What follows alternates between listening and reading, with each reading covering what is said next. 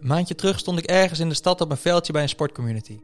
Het is een van de acht wijken, wijken waar komende week mijn project is.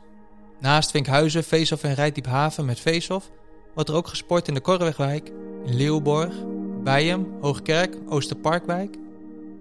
Niet alleen gesport, maar er bewegen ook jongeren uit de kerk samen met jongeren uit de wijk richting Jezus. En halleluja, ik kan niet genoeg laten merken hoe ontzettend tof dat is. Ik was dus bij een sportcommunity en ik had onderwijs gegeven over het Koninkrijk van de Hemel. Was nog even meegereden naar het veld. Er stond een stil meisje van een jaar of 16 op goal. Ik had haar al eerder gezien, een paar weken eerder was ze ook op een ander moment van de kerk geweest en nu was ze er weer.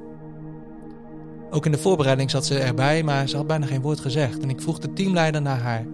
Dit is haar verhaal. Een meisje, dat is Nicole. Ze komt al bijna tien jaar naar het veld. Ze probeert zoveel mogelijk bij onze activiteiten te zijn. Heeft twee redenen. Ze houdt echt heel veel van Jezus. Ze heeft hem leren kennen via ons en wil niets liever dan meer van hem. Maar de andere reden is dat ze graag wegvlucht van huis. Dat is een plek waar ze niet wil zijn. Ze is blij dat ze hier is, maar ze ziet er alweer tegenop om naar huis te gaan. Haar jaarlijkse hoogtepunt is sportkampen van Next Move, maar haar ouders kunnen en willen dat niet betalen. de kerk betaalt het grotendeels voor haar en het is samen met het Mei-project haar hoogtepunt van het jaar. Zoveel liefde. Het is letterlijk en figuurlijk ongekend voor haar. Het doet mij wat. Het doet pijn aan de ene kant en ik voel me ingewand in beweging komen als ik naar haar kijk. Zo'n jong, onschuldig meisje, worstelen met haar identiteit. Die verdraait lastige puberjaren. En dan nog zo'n pittige thuissituatie waar ze eigenlijk niet wil zijn. En aan de andere kant voel ik diepe vreugde.